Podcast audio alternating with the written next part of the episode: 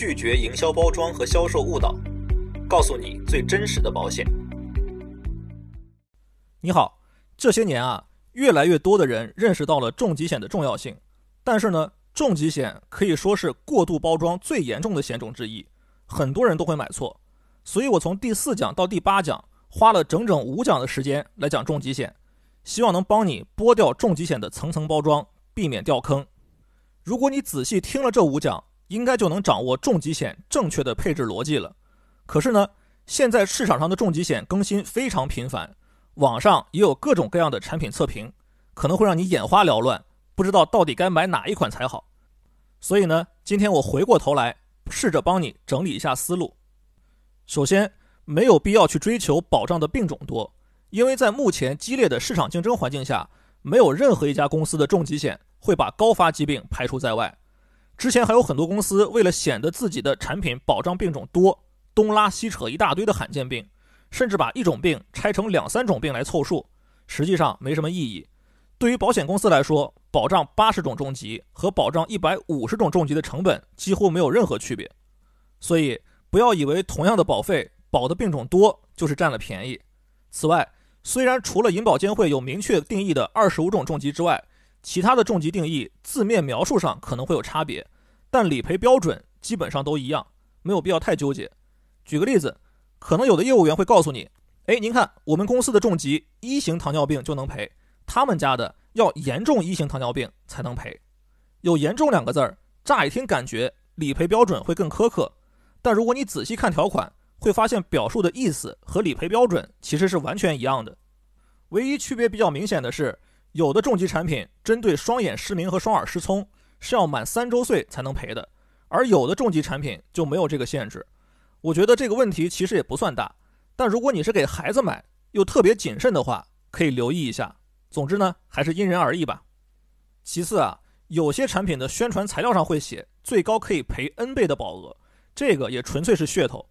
比如一款产品重疾可以赔三次，每次赔百分之百保额；轻症也可以赔三次。每次赔百分之三十保额，中症还可以赔两次，每次赔百分之五十保额，就会告诉你加起来最高可以赔四点九倍的保额。但实际上，大多数重疾产品都是分组赔付的，相关性强的病种都在同一组，每次赔付期间还要间隔一年，赔三次的概率微乎其微。而且只要赔了第一次重疾以后，再得轻症或者中症，也都不能再赔了，几乎不可能有人能赔到这个所谓的最高保额。说到轻症和中症，现在市场上的重疾产品，轻症一般不分组赔二到五次，比例在百分之二十到百分之四十五之间；而这两年新增加的中症责任，一般不分组赔两次，比例在百分之三十到百分之六十之间。但是呢，也不用纠结自己买的是不是赔付比例最高的，因为重疾造成的损失要大得多，重点还是要先放在重疾保障上。那么，应该重点考虑哪些方面的问题呢？我给你几个建议供参考。首先，还是我在第八讲的时候强调过的，在你的预算之内，要优先把重疾保额买足，其他的都是可选项。如果你比较关注癌症的多次赔付，预算又不是特别充足，就可以选择专门含有二次癌症赔付的产品。主要看一下条款里关于癌症两次赔付间隔的时间要求，有的产品要求首次患癌症生存满五年之后再次患癌才能赔付，而有的产品只要满三年。这个区别还是挺大的。除了癌症二次赔付之外，现在有的产品还可以选择附加心血管类重疾二次赔付的责任。这类重疾相对也比较高发，尤其现在很多人生活不规律，也缺乏锻炼，这个责任还是挺实用的，也可以考虑。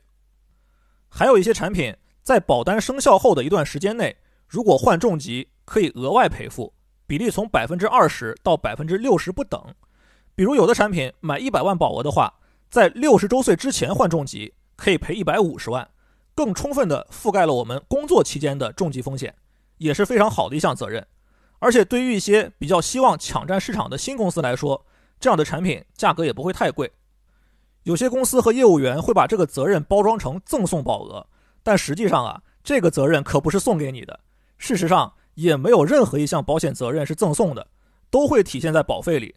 只是各家公司在定价的时候有不同的考量，有的定价高一点，有的定价低一点而已。另外，如果你预算充足，又希望有保障范围更广一点的重疾多次赔付，就可以选择重疾不分组的产品。不过目前市场上重疾不分组的产品比较少，而且价格要贵很多。如果保费不是太贵的，一般来说会减少其他的保障责任来平衡，比如轻症和中症的赔付比例就会低一些。总之，所有的保障都是有成本的，要根据自己的需求和预算来做取舍。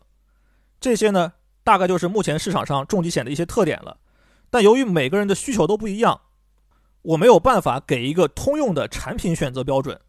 如果你还是拿不准该买哪个产品，希望咨询具体的产品信息的话，可以在评论区给我留言。下次见。